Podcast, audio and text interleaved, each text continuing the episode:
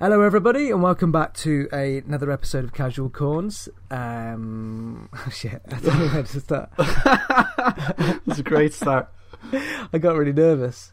Why'd you get Um, nervous? You're I in don't know, a, just you're in a room by yeah, yourself talking to just to suddenly I got really nervous, as if I was on a stage in front of loads of people. It's really weird. with Robert De Niro across the Yeah, table from you. judging me. Yeah.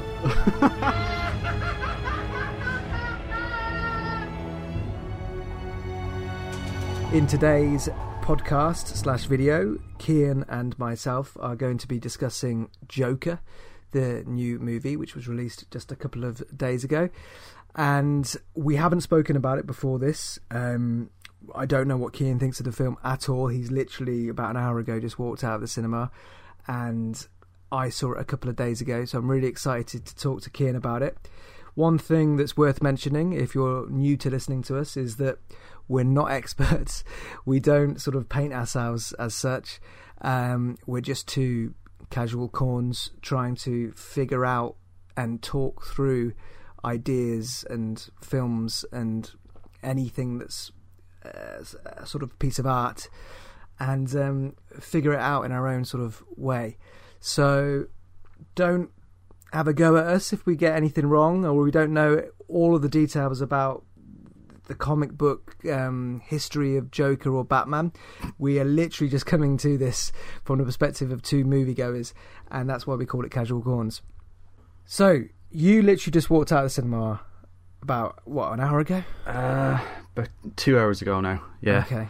Man, Yeah, so you've had a little bit of time to digest it. I've, I've had a little bit of time. I feel like you after we did the last episode of Game of Thrones, actually, because we recorded that right after you watched that episode. I had a bit of digestion time, so the roles have been reversed now. Mm. You've had a few days to think about this. I've just come out of it. Now, first impressions. You see, this is I have no idea what you think of this. So This I- is it's I- weird, I- isn't it? I You don't- feel self-conscious because you don't know how what I'm going to say in response to it. I don't So know. yeah, yeah, this is it's like a d- deep dive, isn't it, into the unknown? Okay, I'll just give like my first like basic impressions then. Okay, Yeah. so I have not been that deeply affected by a film in a long, long, long time. Uh, Wow. I I can't remember. I actually can't remember the last like movie I went to see in the cinema that had such an an impact on me. I thought it was amazing. I absolutely loved it, and I want to see it again just so I can settle down and like focus on a lot more detail and stuff. Cause I did like I was moved a lot by it. Um, I felt, and that's like that's a great compliment I think to give to any film that like it can make you feel. massively, Um, massively. but that's what it's all about, really, isn't it? Yeah, exactly. And like whether it be a comedy or a horror or whatever genre it might be, the idea of film is to, like you say, make you feel. Whether it be laughter, you're touched, romance, whatever it is. Um, the idea is to make you feel. And do you know what? I know we haven't spoken about it, and you didn't know what I thought. I had the exact same experience. I felt That's great. exactly the same exactly the same i've just i felt completely in awe actually in a lot of respects of so many different aspects of it the, the storytelling the i mean the performance Oh my god.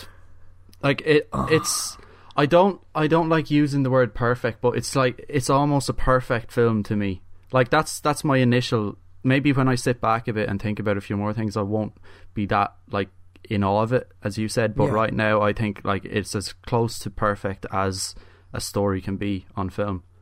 mm.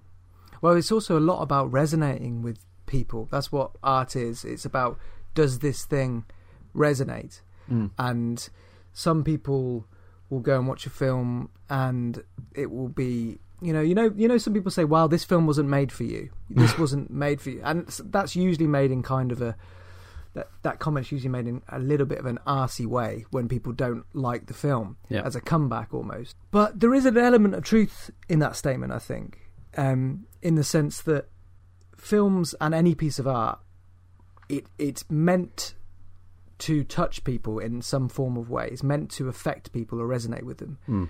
And not every piece of art can resonate with everybody.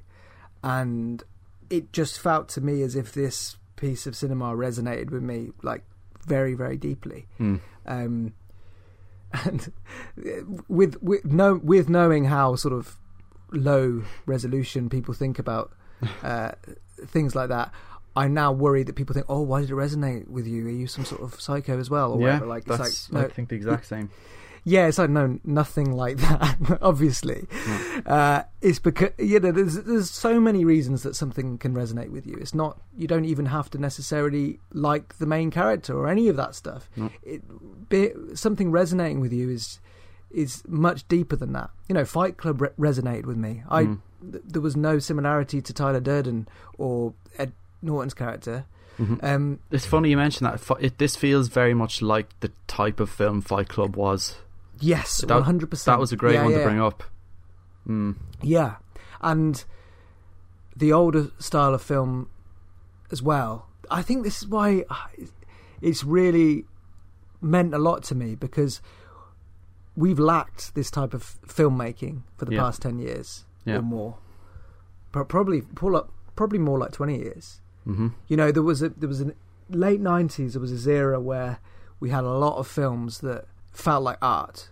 You know, whether it be Fight Club or whether it be American Beauty, even if it didn't necessarily appeal to you, or whether it be you know American History X. Yep. There were a lot of films that really, really resonated with people, or just felt like art, or they just affected them deeply, or whatever. hmm Um, that sort of movie making has been few and far between over the last twenty years Yep. where where they just where the filmmaker just took off the shackles of seemingly took off the shackles and just went for it and And Yeah. this, like this, I, I can't believe this is a Warner Brothers movie.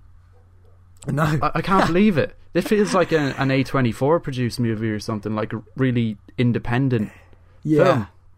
But Yeah. um, yeah, like they probably can't believe it is either like in the sense that they probably saw it and were like "Sh- sh- oh, is this the right idea to do this like it's even more bizarre when you look at the director, like yeah i'm not The Hangover. yeah What's i haven't on? seen much of todd phillips more um serious stuff because i know he has done stuff Yeah, of this ilk um apparently yeah, Um, so I can't really comment fully, no. but yeah, I, I know him from the uh, from the Hangover essentially. And it's funny this this kind of hangover idea because you remember Chernobyl, the HBO series, right? Yeah, The yeah, yeah. the writer director for Chernobyl was the writer for Hangover two and three. So what what is with these schlocky Ooh. comedy guys coming and doing these great dramas? Yeah, It's yeah. interesting. Maybe it's just their way in, kind of thing. But? I, I, I want to sort of add a bit of context to to the point I'm about to make. Okay. I wrote a screenplay probably ten years ago now, and it Mm. was a kind of a superhero esque film set in the real world. Mhm. Now, since I wrote that, um, that sort of style and genre of film has become quite popular. Yep.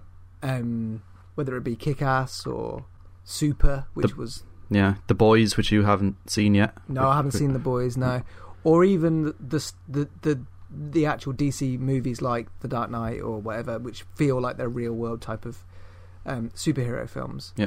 and so it feels like it's been popularized a little bit to a degree that style of film.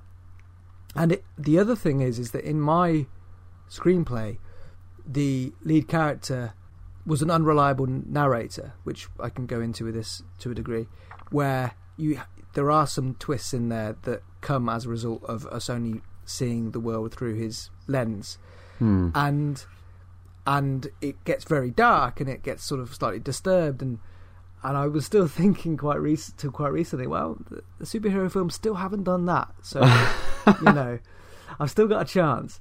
Um, even though I felt like it, the, the ship had, the ship had sailed to a degree, but um, then this has done that. Then you saw Joker.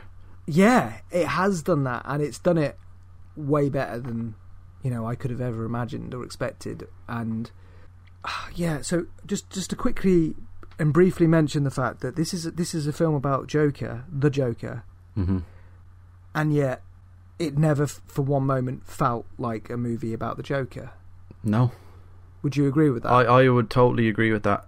It it just felt so grounded and down to earth, fo- like intensely focused on this one character. Like he, Mm. he was in literally every scene. There's not a Yeah. single scene without Joaquin Phoenix in it. Really? So, you, yeah, it must have been. That's yeah, Like it's a pr- that- it's a literal character study. yeah, totally. And that sort of su- su- sums up the idea of it being an, an unreliable narrator, really, because because he's in every single scene, and bec- that means you're seeing everything through his lens. You Mhm. know, you don't have anything where it cuts to another character and it talks about someone else or whatever. hmm as you say, it's literally a character study. Um, and it's almost as if the writer and director had sort of said, had s- sort of thought to themselves, we want to do a film about someone who's mentally ill. Yeah. And then they'd used the Joker as, as a way into that. Mm.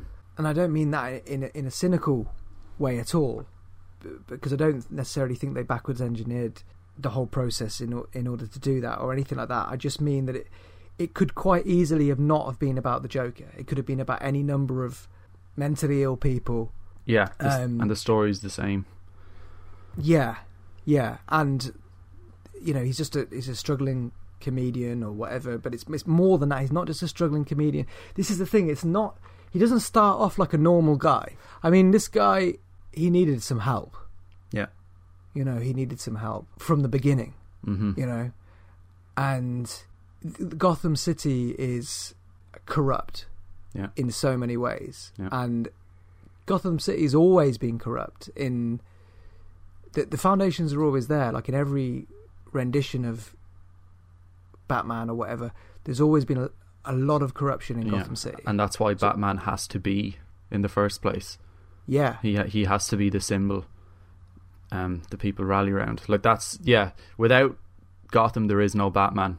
Essentially. Yeah, yeah. It's not like it's not like they just made Gotham be corrupt for the sake of the story. Mhm. It's always been corrupt, and and here's some characters that suffered due to the corruption of it. Yeah. And I think people were uncomfortable with this film. I didn't really want to get into the controversy um, for a number of reasons, Yeah. and I I I'm still not exactly sure how deeply I want to get involved with all that. But it's almost impossible to avoid because it's such a fundamental part of the film and what it means. And Yeah.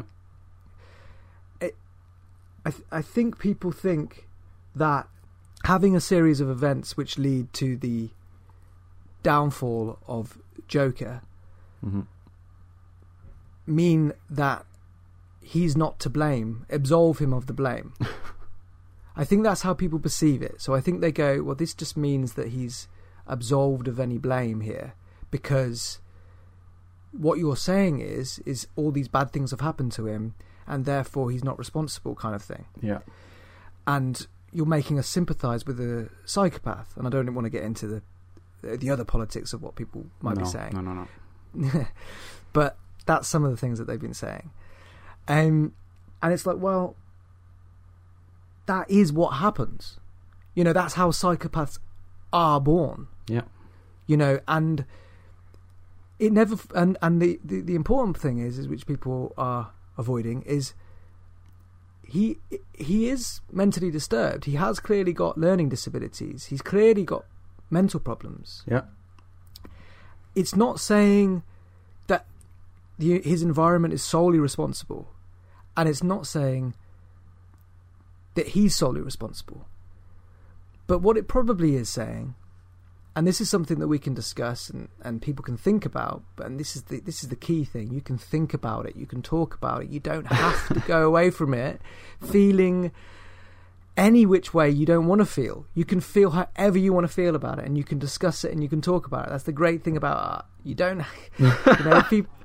I don't know why people feel so Viscerally. Yeah. yeah about subjects that, that, about things like this that that can't you know that someone else has chosen to create Yeah. because it. But the thing I was going to say was, he he may not have gone down that path, the eventual path he went down, had he had some support. hmm Um, and so, sort of strangely and conversely, despite some of the criticism and despite all these people saying all the bad things and about all this and that, the thing that I took away from it all, the feeling I took away from it all was, you know, if we were just kinder to each other, Yeah. you know, if you see this mental guy on a train next to you, you know, you, you're, the thought process shouldn't be, oh no, what if he turns into the Joker? the the thought process should be, I might be one step to him not becoming the Joker. Yeah. You know, I can I can offer this man some kindness, and it might change his whole life Yeah. because that's how that's how it is how important those moments are to people that are so hugely disaffected Yeah. and i know i'm i'm talking about something that's fiction as if it's real but that is that is a real thing you know Mhm. We we do have the capacity to treat people with kindness and with, with respect and i think if there's anything positive to take away from a film like that it's that that we can do that we don't have to be so we don't have to live in this culture of being mean to each other Yeah. essentially and belittling each other Yeah. It's like, like nourish the sympathy and empathy inside you. yeah Like there's nothing wrong with sympathizing or empathizing. No Like that- of course there isn't If we don't, if we if we lose sight of that, what are we anymore? Like that. Yeah. That's literally the the gift we have above other creatures. eh, One hundred percent. Yeah, other other creatures can't do that. They can't Yeah. sympathise and they can't empathise. No. And yes, we should be able to do that with even the people that have reached the depths of despair. yeah. 100%. You know, whoever they are. And apart from anything else, and again, I don't want to. Uh, maybe this, maybe Mm. some of that should be for for for another discussion. Maybe we can put it on another channel called ThinkBait. Check that out. um, yeah, so we may set up another um, podcast channel and video channel called Casual Corns ThinkBait, where we discuss things in slightly more intellectual detail. Mm. And when I say intellectual, I don't mean that in the sense of Yeah. we are intellectuals, but just in, In- the sense that we more deep dives into things. Yes. Mm. But yeah, I mean, sympathy and uh, uh, basically punishment is not always the answer. Punishment for everything. Mm. Um, in every single micro situation, to punish somebody seems extremely unsympathetic and harsh. But it, but Robert De Niro, the combination of Robert De Niro's character Mm. and um, the culture of which Gotham thrives in reminded me, and I, I, I got really, I thought really deeply on this Mm. of how, you know, shows like The X Factor. Yeah. Yeah. Like, I've got a little, I've got a little secret. I auditioned for The X Factor when I was seventeen. You never told me this. No, and I'm, and I'm, and I'm admitting it live on this. but I was 17. I was really, really nervous, and I remember it really like clearly. Yeah. And um, and yeah, it was just yeah, I was really, I was really, I, well, I wasn't really bad. That's the thing. I wasn't really bad. My voice is okay, and even when I was really nervous, my voice was okay. So it wasn't like, um, yeah, I wasn't really bad. But when I turned up, because it was like the second one ever, I Mm. literally expected Simon Cowell to be there and this, that, and the other. Yeah. But you're not. It's you're in a room with a bunch of producers, and they put you into a little room, and they get you to do to sing for literally two minutes, and they spend most of that time talking to you and trying to figure out If they can something. if they can sell some aspect of you, basically. Yes. Yeah. So Mm. I went home, and well, they said right on, right on the day, like straight away, we w- we won't be asking you to come back for the TV auditions, and I was like, oh, okay, and I was kind of just glad I'd done it to be honest, because I was so nervous. I was only young. Yeah. And um, looking back on that, even like a couple of weeks later, or when the show came out, and I was like, we saw all these people go on the show, and some of them were really good, and some of them were really bad, and I thought, well, that person there who is horrendous is clearly not better than me Yeah. like clearly and you know nobody in their right mind would think that and it just occurred to me during that moment and i know people have since learned this anyway through various means but it just occurred to me that people were being put onto the live shows purely because they were bad Yeah. and for the sole reason of being mocked and laughed at yeah. Like It's like that great that great scene in the extras Christmas special when yeah Ricky says, And fuck you, the makers of this show as well. You can't wash your hands of this. You can't keep going, oh, it's exploitation, but it's what the public want. No. The Victorian Freak Show never went away. Now it's called Big Brother or X Factor, where the preliminary rounds, we wheel out the bewildered to be sniggered at by multi-millionaires. like that, it, it nails it. Totally, totally. And what what what horrifies me about that whole thing is we are, as a culture, responsible for it. Now, people might think, well, it's not really our fault. Someone else is making the TV program. It's like, well, you watch it. You you contribute to it. If you didn't watch it, then the TV, then the advertisement companies wouldn't be uh, paying to have their adverts on during the commercial break because there wouldn't be enough viewers. You know, you're contributing to it. So we're all contributing to this culture of just demeaning people. And I just found it was like a, it was like a horrible realization when I saw these people that were um, really really bad singers and they didn't know they were really really bad singers. They were terrible, and everyone's just laughing. It like cuts to the audience; they're all laughing, and all of a sudden, you know how it when you see things in a new light, and all of a sudden that laughter looks kind of like distorted, misshapen faces, kind of like bouncing back and forth towards you. So that sort of imagery was sort of that's how it then occurred to me in my mind. Like this is a r- horrific. Yeah. Like everyone is laughing at this person. It is horrific. And that is exactly what Robert De Niro's character was doing with the Joker. And it was one thing that he that he was aware of. He had the wherewithal to actually understand that. Yep. Yeah, so if there's one thing you can learn from this film, it's not to not to be mean. it did actually make me think. Maybe we should all stop laughing at Tommy Wiseau. Hi, this is Tommy Wiseau, creator of The Room. Let me introduce you to the new Joker. Ah! Ah! What doesn't kill you make you stranger. When you bring me out, can you introduce me as Joker. That's a jump. No, it's not really a jump, is it? Think about it. like he's made this film that he thought was brilliant. Yeah. He now he now tries to pretend he didn't think it was brilliant, but he clearly did. Oh, he thought it was a masterpiece. Yeah. Yeah, and everyone in the world laughs at the room. To Um, the to the extent that James Franco made his own film. Yeah, just mocking it. yeah. Literally just mocking it. That's what the disaster artist is. It's a mockery. Exactly.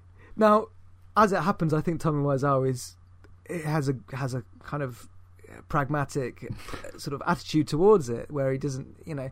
But you know, if if he had a different mindset, or if he was more, even more deluded than he clearly was, then how how does one respond? I'm not, I'm not saying that, that being mean turns everyone into the Joker. Like that's not even sort of the leap I'm trying to make. I'm just trying to say really that I will gladly laugh at Tommy Wiseau.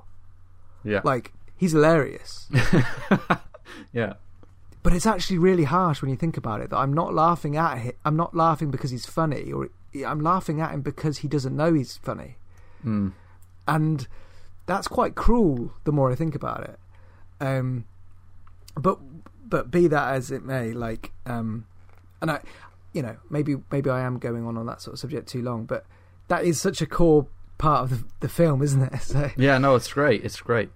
It's such. Oh, do you know what was great? Actually, this is a total jump from what we were just talking about. But like, like the film has such. I don't know. It felt like a shape to it, and this kind of trickles down to so many different areas. So like, the soundtrack is great, right? And it kind of heaves and twists and groans and contorts, and then like that idea of like misshapen twisting, like it's in the script, it's in the themes, it's in his like Arthur's body. Yeah, he is, yeah, he is. Oh my god, he's so malnourished looking. It's great. He the way he contorts himself, um, like the subject matter, like it's just. It feels like a really well thought out and contained piece, like in every single level. It all just comes together so well. That's some really, really good thing. Like that's a really, really good point. Like I hadn't thought of it like that, but it is as if it's so cohesive in Yep. cohesive in its incongruence almost. Mm-hmm. Like it's disjointed in some in many respects, but but that level of disjointedness is sort of clearly deliberate. Yep. You know. Yeah, that's really interesting just to think of him doing that sort of weird dancing and Yeah. It's re- oh my god! I felt it's such a strange thing. Like, the, do you remember that bathroom scene where he's dancing in the bathroom? And it's kind of when Yeah. when he really becomes Joker because the film Yeah. just like from then on he is the Joker. But I got really emotional during that scene, and like I can't explain why. I don't know why. Like I kind of got a lump in my throat and tears in my eyes, and it was because everything just came together. Like because it had been a step by step setup and payoff process, like great script up until that mm. point, and that was the turning point. I could clearly see it in my brain. Everything made sense. Everything had led up to this point, and it was just coming together in such a beautifully choreographed way. And I think mm. choreographed is actually um, an accurate word. I think because it's a dance sequence in the bathroom, mm. slow motion dance sequence. The music is crescendoing. He's contorting himself. He's like completely cracked at this point, and it just sets up the the final act so so well. Hmm. I still can't explain why I got so emotional there because it's I, don't relate to this. I, I don't like that word relating to characters, but I, I don't relate Yeah, to this yeah. to this guy in the sense that like I know what he's about to do, or I have some suspicions about what what he's about to do. But I, in I do kind of relate in the sense that I recognize some of the the things he's gone through to get to that point, yeah. and like And obviously, it's all relative, and it, it happens on a different um, scale. Yeah. Um, and all these things. It's it's a strange one when people say, "Oh, I don't like." I agree. Like it's strange when people use it because it's like some people say, "Well, I didn't relate to this character or whatever."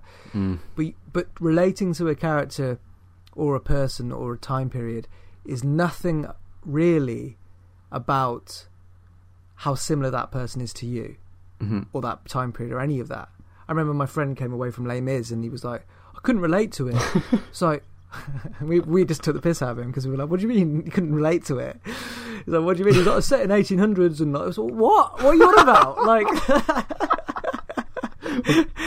it's like lots of people think in that way, or like, and it, and if you were to say that you related to the character of the Joker, people's automatic reaction would be, "Oh my god, you're a freak." Then it's like, no, No, you relate to y- y- tiny moments. Exactly. that- You relate to tiny moments and you relate to the fact that things make sense in the context of the film. That's what Yes, ex- that's what I mean when I say I relate to something in a film. It doesn't mean like I see myself as the character, which is what which is what people seem to mean when they use that word. But it, Yeah. it's that like it just clicks for me. It makes sense and it feels good in terms Yeah. of like the artistic side of it. Yeah, it's like when a character is someone does something bad to a character. The idea of relating to how that person feels in that moment. That's what you mean by related to him. It's, it's, it's basically another word for empathy. You empathize with that character in that moment. I you I feel how I can understand how that character would feel in that moment. Yeah. Because something similar once happened to me, you know, where I don't know, someone had said something nice to my face and then three weeks later hmm. you find out that they bitched about you behind your back or whatever. You know, it's that's all that it's those little moments of empathy that were happening to the Joker where even if those moments weren't big moments, they felt big to him. Yeah.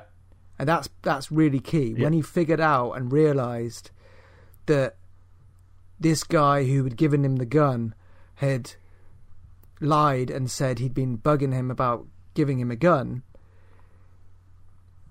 It crushed him. crushed him. Yeah, because he goes, "Wh- "Why would he lie about that?" Yeah. And th- your response and your reaction to that situation would be completely different. But that's not the point. It's not about how you respond or how you react. It's about how you related in that specific moment. And do you know how that feels to be let down and to f- to feel as if someone has just completely betrayed you? hmm And I think everyone has felt that, whether it be on a macro, uh, on a micro sort of level. You, we've all felt betrayed on some level before by someone we we care about, and Arthur might have felt as if this guy was his friend, hmm and I think he did because of the way he was speaking to him. Yeah. So he must have felt really betrayed in all these little individual moments. And the thing I love is that it's not it's not that he snaps suddenly. No, You know, there's no one big moment that makes him snap, which would have been so No. easy to do. But Exactly. like, it, it's much more intelligent and grounded Yeah. than that, and that it's a slow, gradual process that just grinds him, grinds him down. Mm. and oh, it's just great, isn't it? And that per- like that performance, Jesus Christ, Joaquin Phoenix. Like I've, I think I've said, to, like he is one of my favorite actors. Like, and it's only in the last one or two years that I've kind of realized that because I've seen a lot of his films in um the last couple of years. He hasn't done that many films. He is a kind of Yeah, Daniel Day Lewis esque actor in the sense that he just picks the films that he really wants to do, and and then disappears. yeah, Yeah, yeah, and um, he's just not a Hollywood star, which is something that I always like as well. He's a he's an actor, yeah. and the Joker character is it is the Joker character one of the best characters around full stop like regardless of how they how they do it because we've had now two absolutely incredible Joker performances from different actors Yeah, Jared Leto and Joaquin Phoenix. Am I right? okay yes exactly yeah. yeah Oh no, that that feels disrespectful. Actually, Jesus, yeah even joke about that. No, but it's funny. Not once during this film did I think about Heath Ledger. no Do you know what I mean? No, I I, didn't I, either. never compared, never, and that's great. I did once actually, Oh, but, only, but but but not in the way that you mean. Anyway, it was only in the sense that there was there were, towards the end there were a couple of shots that seemed to be an homage of Was that the police Um, car one? yeah Yeah, I noticed that. think so? Yeah, he's Yeah. looking out the window. Yeah, but Yeah. uh, it isn't actually that similar. I looked at but looked back and it's not that similar. But for some reason, it at Or- the time I I felt like it was exactly the same. Yeah, so did I. But I look back and I'm sure it's not the same. But anyway, yeah, it certainly that moment in the police car certainly reminded me of the moment in Dark Knight, and I wondered if it was deliberate that it was a sort of a slight homage to it. Mm. Um, even when the, the the camera swooped around behind the police car, I thought, oh, that looks familiar. Mm. Um, but it just the, the feeling it gave me as well, and it just made me realise that we're we're jumping all over the place here, but it was that feeling of everything having a character. Um, Yeah. I remember watching The Wire years back, and someone said that Baltimore was a character Yeah. in in in The Wire, and it felt like Gotham was a character in this. Mm-hmm. It felt like felt like the music was a character. It felt like the building. Like I, I, can't explain it. Like it just felt like everything was so important to how you perceived this film, this piece of art. It felt Yeah. like everything was. Everything was right. Yeah, it really did. That's like that's what I meant at the start when I said it's it's so cl- like it's as close to perfect as I think a film can be. It's just every everything is correct. It's just right. Yeah. It feels in its right place. speaking of perfection, there was one thing. Now, this is a thing that I didn't even think of. Okay. I since spoke to a friend about it, um, and he did wonder if things could have been slightly less on the nose. Now, this is this was funny because I never for one second would have associated the phrase "on on the nose" with the Joker after watching it because I was like, uh, everything felt pretty subtle to me, pretty Mm-hmm. like you had to feel it. Um, but he did he did give some good examples, and it felt like they were unnecessary. Okay. But I don't know whether I 100% agree with him. But I can at least I can see where he's coming from. He felt that stuff like when at the beginning of the film, the Joker has his sign stolen, Yeah. and they run off, and then they beat him up. Um, it's like, does he need to be beaten up? Like, does that's quite a big moment? It's quite a big thing. Why would they steal his sign? Like, I know, I know, I know why in the context of the film. It's just because they basically just wanted to mess with him, essentially, and, mm. and and that was one of the reasons why he felt so downtrodden. But his point was, did was that necessary? Could he not just have had little moments like falling over and everyone walking by, or you know, fe- these little moments of feeling humiliated and things like that? And there was the moment on the train. Did those guys need to beat him up? Could they not have something different have happened? Because it it did resort to beating him up. Yeah. I mean, I I have an idea against this, but go on, finish finish your Yeah. point. I mean, you, let's see what what you, what you're thinking is your idea against Well, it.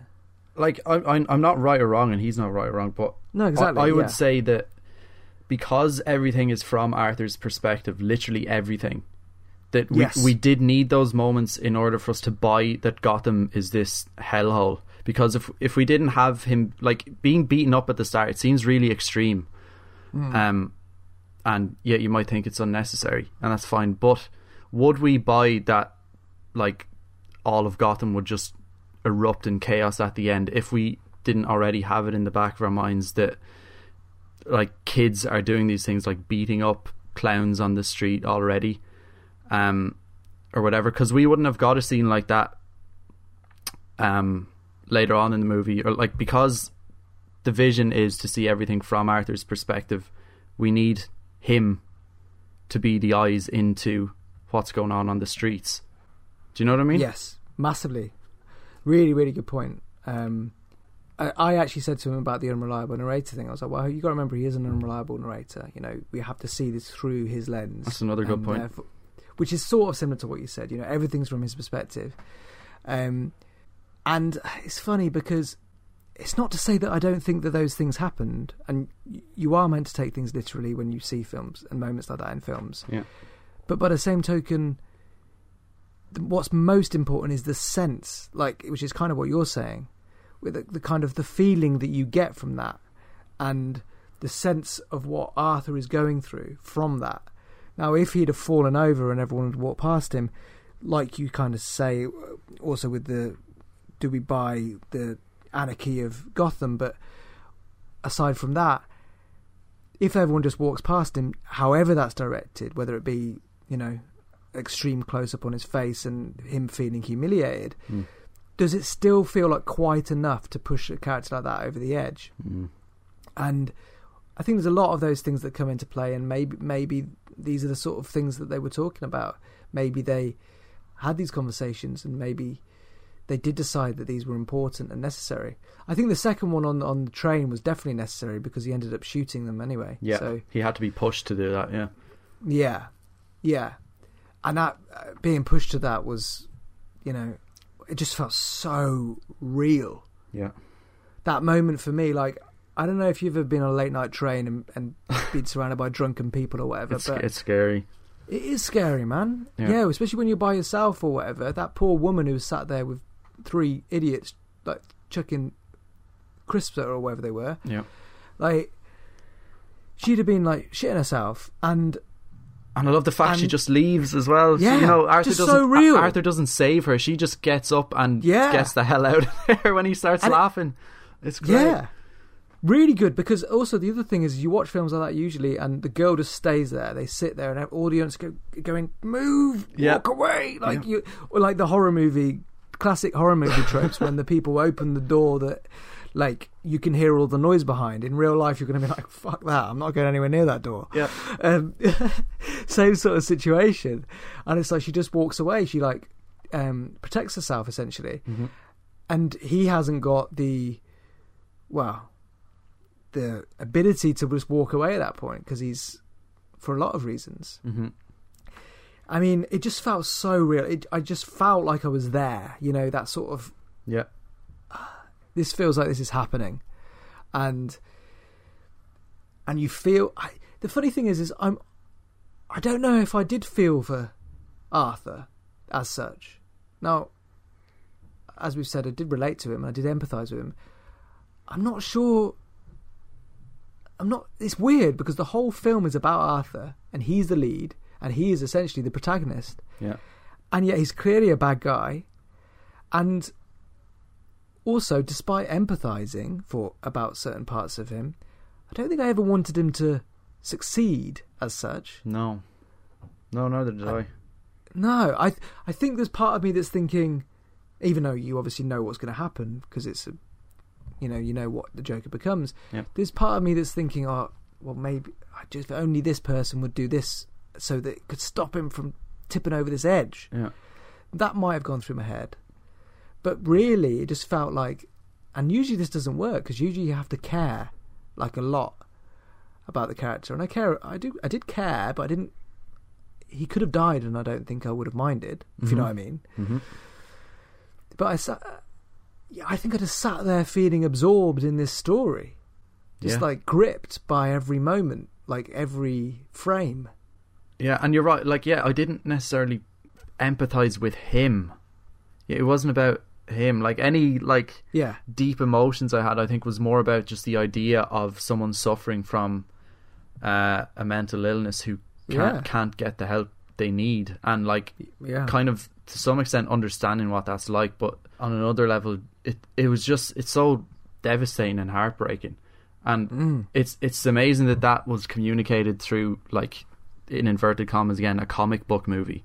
yeah. And it never felt like a comic book. No, movie, it it, at never all? did. No, like I, mean, I, I think I said that about Logan when that came out. That it it didn't Yeah. feel like, but like Logan did feel like a comic book movie a lot more than this did. like, well, yeah, comparatively, yeah. Yeah, but, but, but to be fair, Logan also didn't. But yeah, in comparison to this, this felt like, yeah, not like a current movie. In fact, I'm not being funny. It didn't feel like any movie I've ever seen. No, I yeah, I think the same as well. That's why I'm having such a like an odd and awestruck reaction to it because I, I, yeah, I don't know what to say. I'm still thinking about it. Like it's everything's going through my head so fast. Mm.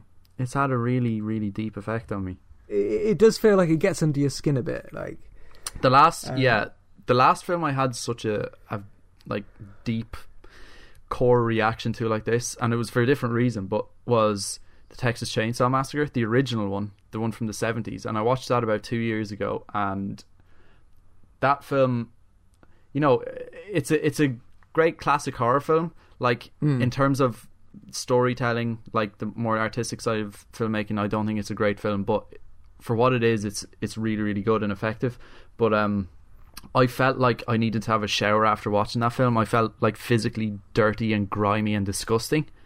Jesus. Um, it like got under my skin that much, and like this is the next film. Joker is the next film that has affected me like that deeply, like physically and like really deeply psychologically as well. Like I I feel this film still hours after seeing it. So, what do you mean by that? Do you mean like, how do you feel? How do you feel? Overwhelmed. Um, Do you feel sad? Do I you feel, I feel sad. Yeah, I, I feel really sad. oh, Overwhelmed. I don't, just- don't feel sad. well, I have I don't want. I don't want you to feel sad. And, but but like, how how do you feel? Why do you feel sad? I don't know. The art of filmmaking is dying, and this game. I don't know. This I don't know. This it was just such a great. Film. I know what you mean. Like, I've had uh, that feeling. before. So it's sort of like a sentimental, almost. Yeah, like, it- almost this- like a. It feels like a real movie. Yeah, I've I've Like- had that sadness feeling before with things. Um, yeah, I've actually. yeah, I was about to say something embarrassing. I was about to say that I've had that feeling of sadness um, when watching Disney films. When when I watch it and I feel really like it's sad almost that the world isn't like that sometimes Yeah. Like I don't know. And with this, the sadness is from the fact that the world is like that. Now Yeah. that's that's scary, isn't it? hmm that the world is like that and that people are like that. Yeah, and th- I think this is another reason why I struggle to understand how people can misunderstand this film so much. In my opinion, anyway, hmm that they think that this would inspire copycat killers or that it would um, make people uh, sympathize with this psychopath as such. I mean, like, yeah, yeah, there's some sympathy there, but I mean, for me, it's kind of has the opposite effect. Like all these people that are that are bad in the world or horrible or do mean things, essentially. Like, if anything, I'd be looking at them going, "Do that less." Yeah. You know, do that less, and you we might have a, a better world. Yeah. Like, isn't that a good thing? It's- like it- the one that's is. the one thing that I've got from it. Like, don't be horrible. hmm Like, yeah, I know it's not our responsibility for each of these in- individuals, and when there is a psychopath that shoots up a school or whatever. Like I'm not going to be there going, oh well, you know, it was society's fault. You know, I'm not going to say that. But but I still you've still got to be able to understand and grasp the idea because if you don't understand and grasp the idea of some form of redemption or some form of sympathy or then what what what are we doing? Yeah. You know, you have to be able to whoever they are, whatever they've done, you have to be able to at least understand them, even if it's just so that we stop it from happening to other people. Mm-hmm. So, yeah, I do believe. I mean, I, I remember hearing once about every person is like two steps away from being homeless or something like that, Mm. and it's like that's scary. Like it only takes two big moments in your life, and all of a sudden you're homeless. Mm-hmm. And this is the sort of type of thinking that it, that this film led me to realize, and in a way made me think. You know, there's so much I I could be doing to make sure that other people don't feel that way, or you know, 'cause, you know, you, all it takes is just a few moments of kindness and um also for yourself as well your self responsibility like to make sure that you know you don't find yourself in these deep depths of despair Yeah. and obviously not everybody even in those deep depths of despair would take it on someone else like Mm. the joker does Mm-hmm.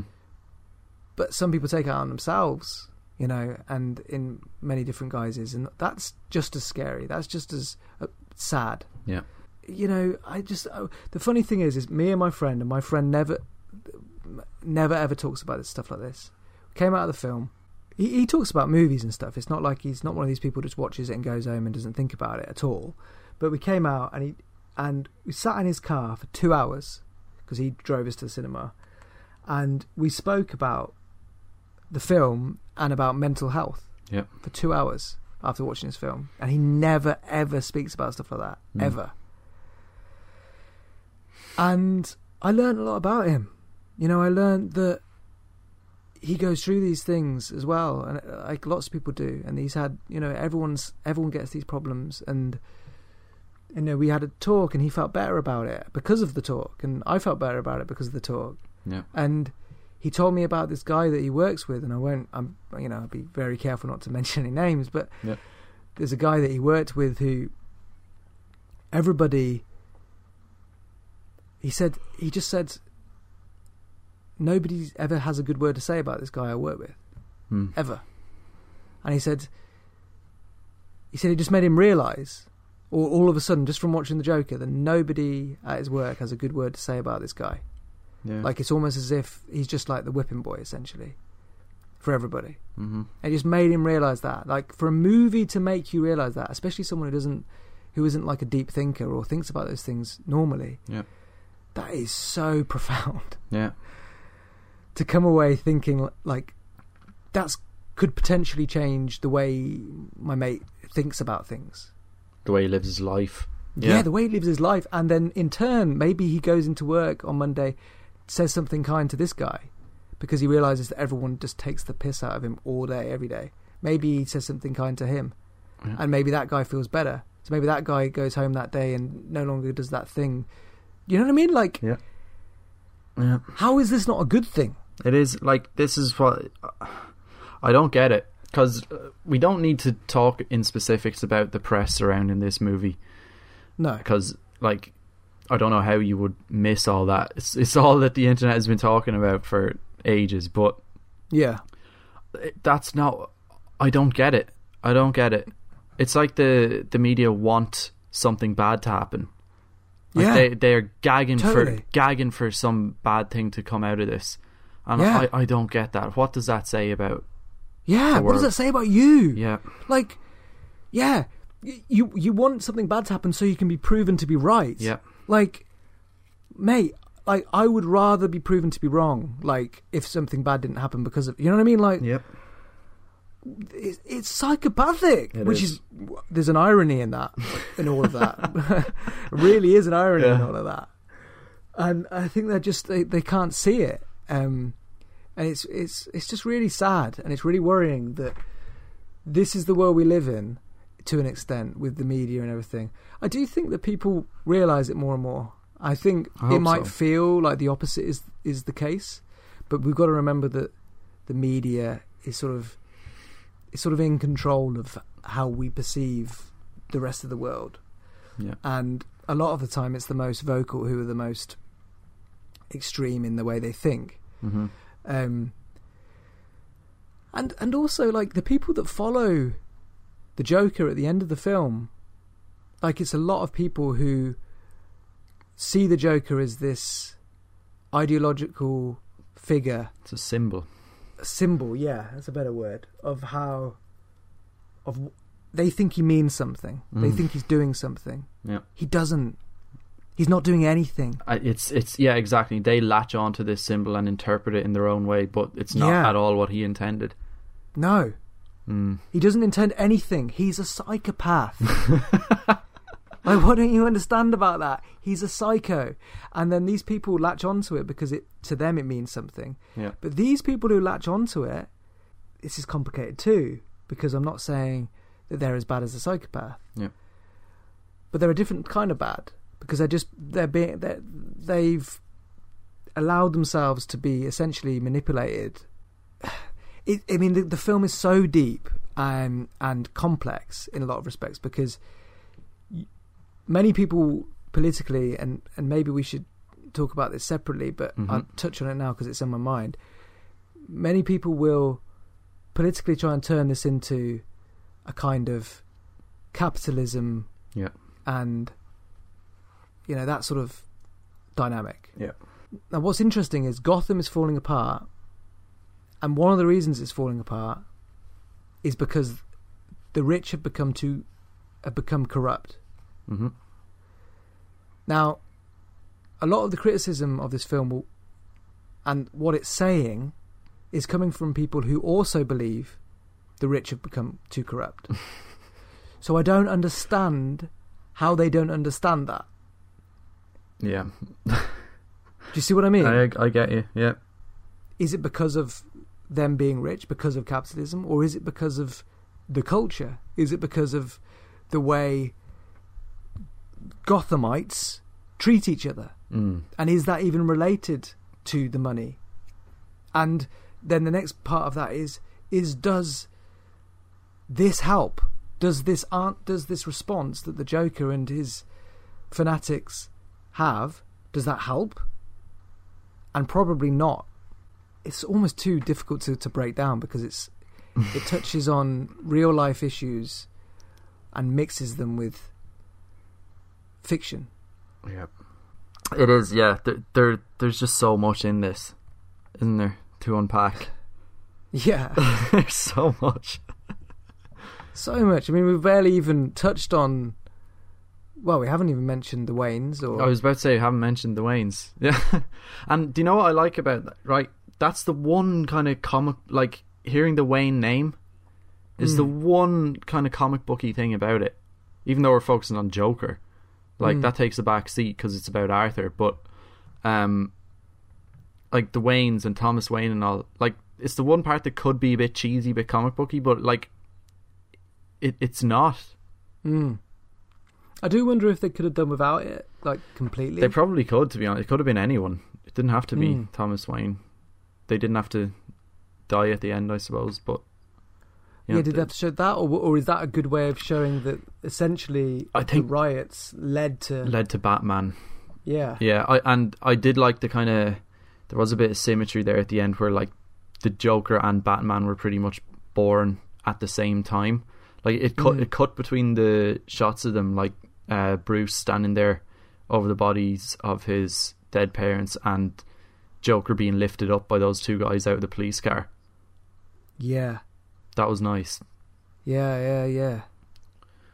and it was not like without hitting us too hard over the head it was shown that there is like I, I said earlier there's no batman without gotham but there's no joker without batman either and there's no batman without joker like they kind of those two Mm. characters are always intrinsically linked or they have been anyway to my to my knowledge Yeah, yeah. It does feel that way, doesn't it? Mm-hmm. it's like And I, th- it's really strange because part of me thinks I don't want a film. I don't want another film with Joaquin Phoenix's Joker. Neither it do I. So Yeah, but then part of me also thinks, well, oh, but just how cool would it be? Like, if you just, do you know what I mean? Like No. that, that little part of you. You have to restrain yourself. Yeah, no, I, I totally agree. I would love to see, but the, the thing is, we've seen such, like we've we've seen a complete character piece on him now, right? So for him to take a back seat as a villain in a movie, it would seem weird and wrong, and and as if that character is being underserved. Mm. Do you know? yeah, I don't know. I don't even know how you deal with it. you? Yeah, it, it it'd just be strange because like as great as Heath Ledger was and as great as those themes were in that movie, um, you know that it, we never got a deep dive into the psychology or how he became who he is in that film. That's like it's a completely different film. It's a completely different character, and Yeah. I'm not comparing like which one's better. It's just different, and like he works in that film because he was never set up beforehand. We didn't have uh, preconceptions about who who he was or anything, and then that was the point. We don't know who he is. He's just an agent of chaos. That's what he represents thematically.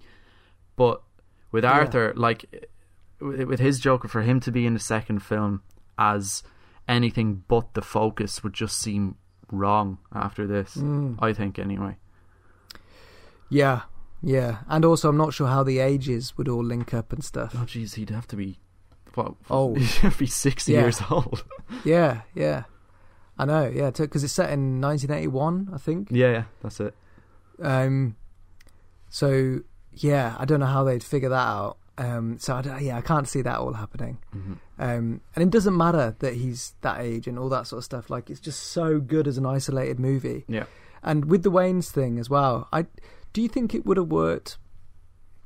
Let's imagine for a second that that stuff at the end with the Waynes and you know um, Bruce Wayne seeing his parents die. Yeah. Let's imagine that that wasn't Bruce Wayne and they weren't the Waynes. Does that scene still work? I think it does. Just, and I think I was just I was just thinking it through then, and I think the reason it works is down to something very small, which is that we've had the moment where we've seen the kid. Let's just call him the kid because in this imaginary sort of version of the film, we don't know that he's Bruce. Yeah. Um, we've seen the kid, we've seen him interact with the Joker, with Arthur, and we've seen Arthur noticing Bruce Mm. as he's strangling Alfred Yeah. and then stopping himself and then running away. So we've had this moment for the kid of seeing a bit of violence happening on someone he cares about and then it stopping. So I think that still works. That moment at the end where he sees his own parents die in front of him.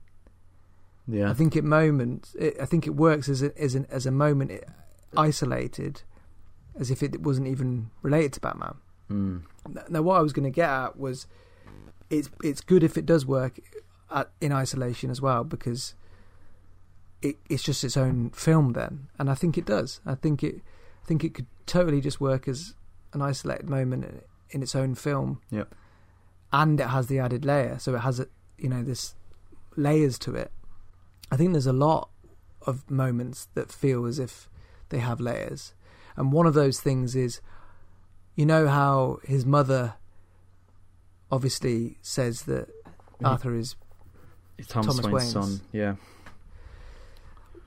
that's really interesting because you could interpret it that he is.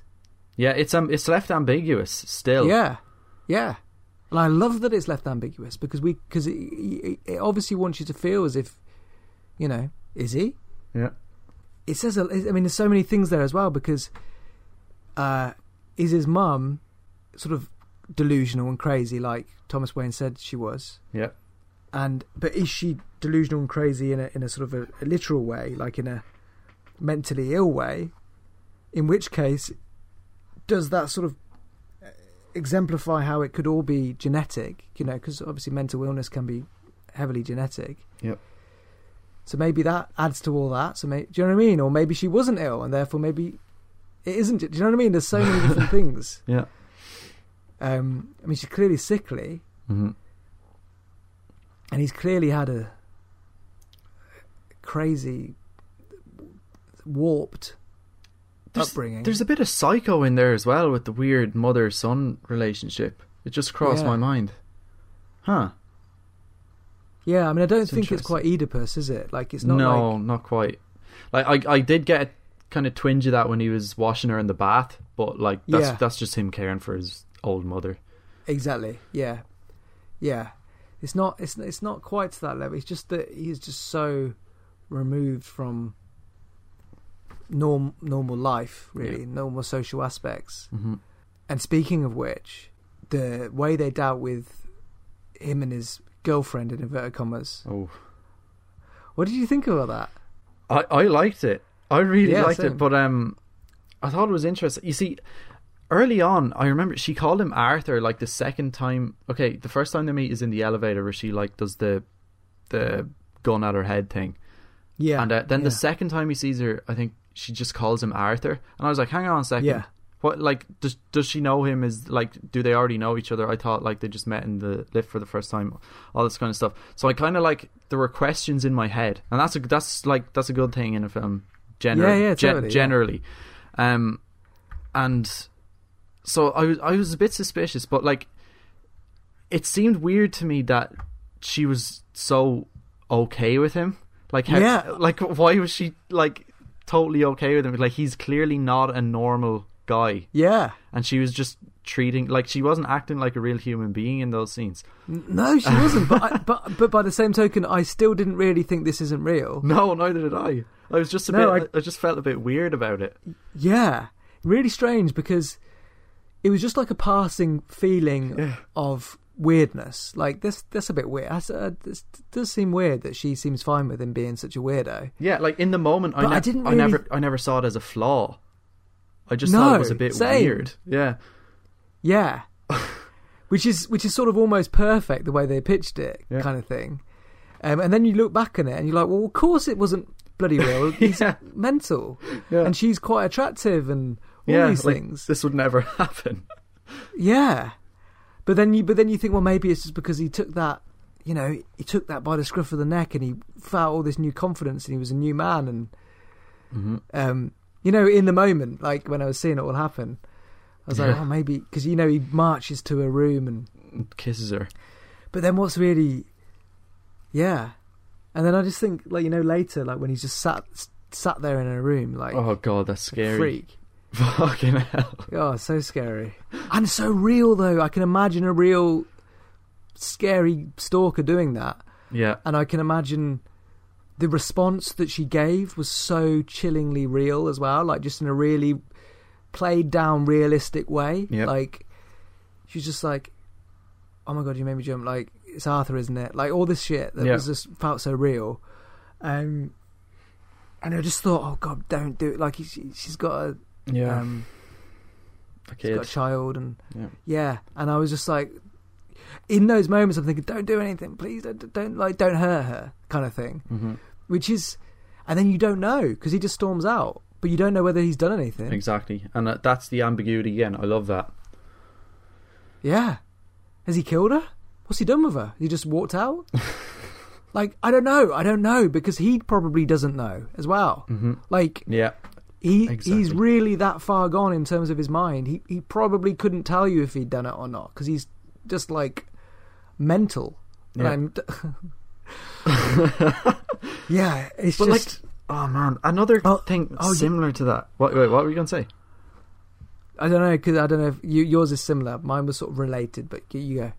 No, no, you, you're, you continue on your train of thought first, Ah man, Go, Okay, go, go, So basically, I, I was just going to say that basically, I had a similar feeling when, you know, when I can't remember their names, but the two guys came to sort of see if he was all right, and there was the dwarf guy, yeah, um, and and then he can't reach the chain. yeah, Like there was a there was a visible there was like an audible gasp in the cinema where I was, but not in a not in a feigned way that you sometimes get in cinemas where I was like, oh no, I hope you know, it's not, not like a like that. It was more like oh god, no, you could just hear people like oh no, please don't. Do you know yeah. what I mean? Sort as in, like this, yeah, what, like he had his ticket out of here, but this could now be like Ar- yeah, Arthur could now kill him.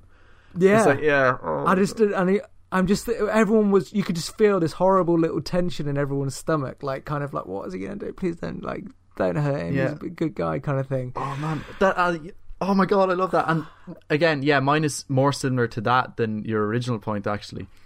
And that is, you know what? the- you know, weird. like before he shoots Robert De Niro at the end, right?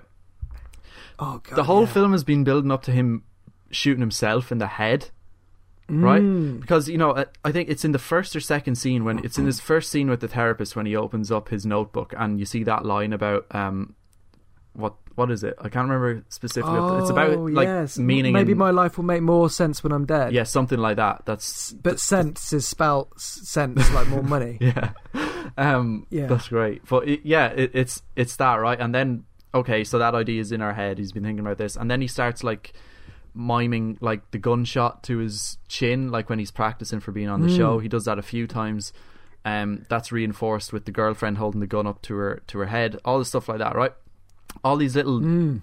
setup moments so that when he's in there in the talk show with Robert De Niro, I still was like maybe you were I still wasn't sure like uh, I thought he still he could have killed himself. Like I did not know. I knew something bad was going to happen, obviously, but I didn't know what the hell it was. I wasn't sure if he's going to No, kill same. everyone, kill Robert De Niro, kill himself. Like I, Yeah. you know, th- Even though you know it's an origin story, you still think, well, he could. He could- could, kill himself here. Like you Yeah, don't c- know anything about. it. Exactly. I thought he was dead in the police car when the when the ambulance crashed in because at that point the riots were already happening. The Joker had become a, a symbol, so Right. anyone could be the Joker technically. So like it doesn't really matter if Arthur lives or dies. So like when the ambulance smashed into the car and like it showed him lying there, I was like, oh shit, he's dead, and I bought that, and I think that's great. Yeah. Shit. Yeah, and and the funny thing is, I'm now wondering, and I hadn't thought this before. Ob- obviously, you didn't even mention the time he was feigning killing himself with the with the girl. Um, Oh as you say, there was lots of different times where where it alluded to him killing himself, didn't it? Yeah. I now wonder if he never considered killing himself. Wait, what? Like, I know it sounds weird. I now wonder, his mind. Do do we know he was suicidal? No, we don't actually. No. Like, maybe my life will make more sense when it's dead. That's that doesn't mean he's contemplating suicide. That just he his thoughts were quite simplistic. However you want to Yeah. package it, he wasn't like. This is another reason why I find it strange how people could think that he could inspire copycat killers. The guy was socially inept. He had no purpose. He had no goals or aims or No, very very childlike. childlike, Yeah. juvenile, and just sort of he, he, couldn't spell. He, he, you know, he wasn't intelligent. He wasn't this criminal mastermind that Heath Ledger's Joker mm. was towards the end of Dark Knight. He mm-hmm. was he was mentally ill, and on top of the fact he obviously was quite slow. Why would he possibly, if people knew who he was and what he was actually like, why would he inspire people? he wouldn't No. he inspires sympathy maybe because you just you always feel that way for people that are, um, can't look after themselves if you've got a heart you know but there's no reason that you anyone would want to go out and go oh yeah he's the man like he wasn't the man No way. He's the You furthest you're thing from the man. watch- yeah you're more likely to watch bad boys and see will smith like killing people and think oh he's the man i want to be like that than you are to see some complete freak Yeah. who everybody laughs at. Like that's why even that's why even the idea of inspiring copycat killers just seems totally mental to me. Yeah. Unless they're already mental as well. But it's like he Yeah, I like so the idea of suicide is is actually quite a like maybe he's just not and I don't want to say that being being suicidal is some sort of uh, intellectual thought process, but maybe he just wouldn't even contemplate it. That's a great Like observation. we know that he he alluded to it all the time, but when you think about the way he alluded to it with the girl, he was literally mimicking her Yeah. and getting it slightly wrong because it's a bit weird. Yeah. Like the time he's practicing doing the joke with shooting himself, on hindsight, he thought that was funny. Yeah. He thought that was a good joke. he thought the idea of going, oh, oh, I'm dead kind of thing. He thought that's a funny joke. He doesn't think that he was going to kill himself. Yeah. Jesus Christ.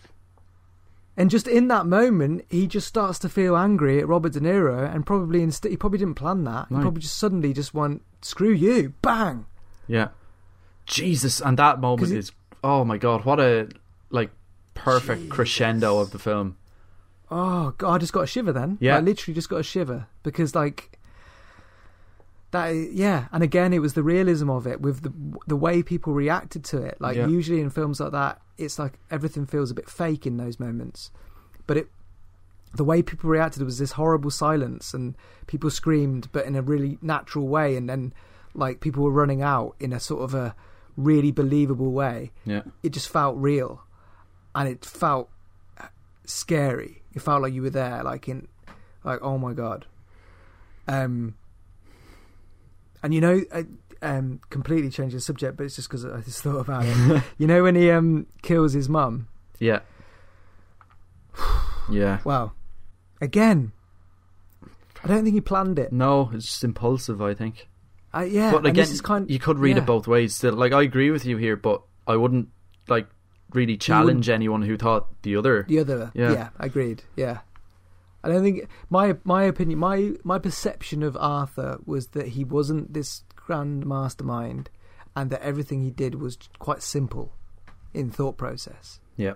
And when it came to killing his mom, it was like it was a manifestation of his anger at her in that moment for doing that thing. Yeah, he worked himself up while he was sitting there talking. It, yeah, that's how I see it. Yeah. I, I was just going to mention something about the direction of that scene because you know the music throughout the film is so powerful. Oh, and- it's great. Yeah. yeah. Um, there was no music as he's killing her. No. And it's And was- it's notable because of that. Yeah, Like it's the yeah. All you hear Yeah. is the the heart monitor. yeah, and her sort of her- struggling, yeah. but yeah. Re- again, the sound direction was so. Uh, sound editing was so good because Yeah.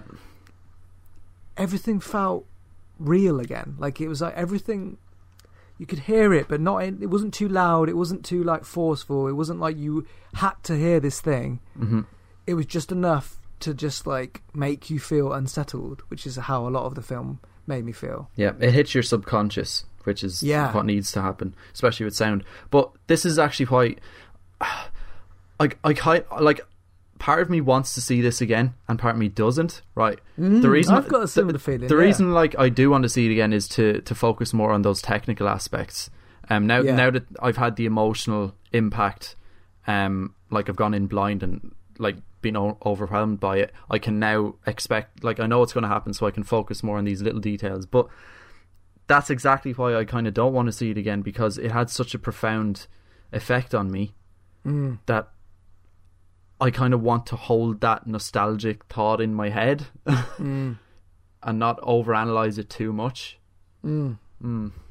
Yeah, I, I feel the same. Yeah, I I feel like I could watch it again in like six months to a year or something with someone else, and Yeah, you know, but I don't think I want to see it straight away because Mhm. I feel exactly the same as you. Actually, I don't even need to add anything to that thought because it was just so unlike any film. yeah. This is a film. this isn't a movie. This is a film. Mm. Did you, did you hear what Martin Scorsese said recently about um, event about Marvel films? I did, yeah. That it's not cinema. Yeah. Well, that's kind of how this felt to me. It kind of felt like this is cinema. This is cinema. Yeah, Yeah. But it's it's it's hilarious that like this happened like directly after those Scorsese comments. Yeah, it's quite strange actually because I've got a couple of my friends were like, um, uh, "Oh, is is?" I I said I watched it, and my other friend said he'd watched it. A different friend, and it was in a WhatsApp group, and someone said, "Yeah, but is it really the sort of film you need to see at a cinema, or could I watch it at home?" And my other friend went, "Oh well, no, it's not a big special effects film, so you don't Mm. really need to see it at the, at the cinema." Mm. And I thought that's kind of the opposite to how I see it. Yeah. Like, for me, sitting at home and watching a movie is one thing. It's when, to me, sometimes that can, so you can almost be doing something else. yeah. But when you sit down in a cinema, the, at least in principle, everyone's meant to be quiet. Yep. It's dark. You've got a big screen, and you're just meant to be absorbed into this in the true sense of third wall, fourth wall breaking. Yep. And um, and yeah, for me, that's the sort of film I want to see at the cinema. I I agree. Yeah, totally. Because this, I don't. Yeah, I don't think it would be as effective just watching it on your TV screen because you need to be like this is such a a deep and profound and psychological piece that you need to be totally absorbed in this and get in the headspace like that. The frame needs to fill your full eye line. You need that sound blasting in your ears. You need you just need that full experience. I think. Mm. It is that it is that type of film. And yeah, as you say, it's nothing to do with special effects or action sequences or anything like that. no, Like they all look great in like on the cinema screen. They look better, Yeah. you know, like you can really appreciate um those kind of films better in the cinema than sitting at home, but Mm. you don't you're not losing anything profound by watching an action film at home as opposed to watching it in the cinema. I mean, I feel like we could talk about it for a long time. We could we could Um, keep going and thinking up different points and stuff, but wow. Yeah, and I, I, I almost feel exhausted just thinking about it. Yeah, so do I. Yeah, I actually really uh, weirdly feel quite tired just because I've been really thinking about how deeply this affected me, and it's sort of feeling it all over again almost. But okay, so let's just summarize it quickly. What do you think of the film? It's putting me on the spot. Um. Okay. No. Seriously, that it was an amazing piece of work. Um, I admired the work that went into it. I it had a deeply, deeply profound impact on me uh, emotionally. It was a pleasure to be there in the cinema watching it. It's one. It's the best film I've seen in a long time. Seriously, it is. Um, and I mean like new film that's come out, not old ones that I've watched. Like it's the best film I've seen. I can't think of anything that surpasses it off the top of my head that I've seen in the last year or two. Um, so yeah, that's basically what I think. It, it's like I said it at the start, but I'll say it again. It's like for me, it's as close to um perfect as storytelling can be on the screen. I mean, it's unlike anything I've ever seen, I would say. And I mean that in so many different respects because it's just, it's essentially a superhero movie. It's a comic book movie that doesn't feel like a comic book movie about the villain. And the villain isn't wholly evil. And you will have some sympathy for the villain. And you will feel that his descent into madness isn't justified, but you can understand it. And to do all of those things is just a re- remarkable feat from a, from a story perspective. And then on top of that, the way it was directed with the sort of subtlety and under direction Yeah. was just incredible and a joy to sort of behold really to see it all working the the performance almost goes without saying at this point because the performance may well be one of the best performances I've ever seen. Yeah. And for anyone who is listening to this and they're listening to this for the sake of actually they think it's meant to be a normal film review, we definitely recommend watching it. Yeah, I think that's quite obvious by now. I, I can't believe this film came out in 2019. No, that's that's another It thing. just yeah. it feels like a film from another era. yeah, and it's that's the other thing. I actually feel really good about that. Yeah, so do I. I feel like I have like childlike joy in my heart after seeing. it's because Sounds so wrong, doesn't it? no, God, film yeah. it is. no, but like it's just it's Yeah. it's really refreshing to see something like this. Totally. It's and it's the the way it takes. It's a it's a real risk. It's really brave. It is. Um, I just hope that people can watch this film without thinking about. I just feel like sometimes people watch films and they they want to try and They try and think. They think around the film rather than think about the film. exactly. That's a really good way of putting it. Like when I was watching it, I didn't think about anything other than the film. Yeah, I'm the same. It's a film. It's a piece of art. Think about that. Yeah. En- en- enjoy it or dislike it, whatever. But dislike it or enjoy it for artistic reasons, for how it makes you feel. Does it make you feel?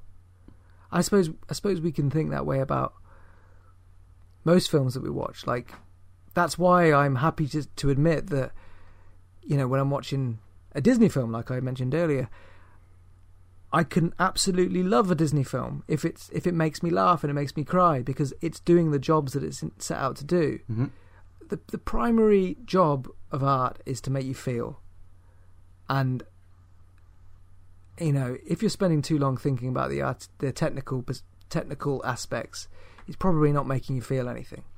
Hmm. Um, and on top of that, the technical aspects of this film are just incredible anyway. So sublime. almost flawless. Yep. Yeah. Yeah. So yeah, I really enjoyed that. I really enjoyed talking to you about it actually. Yeah, I because enjoyed that. Needed to sort of get some of those deeper thoughts out off my chest because I haven't really had anyone to talk to about it in those ways. Yeah, and for anybody who's listened or watched this, um, really appreciate you listening or watching, and um, hope you can sort of uh, be patient with us because we've been a bit quiet on the scene. If you are one of our few subscribers, we will try and make more.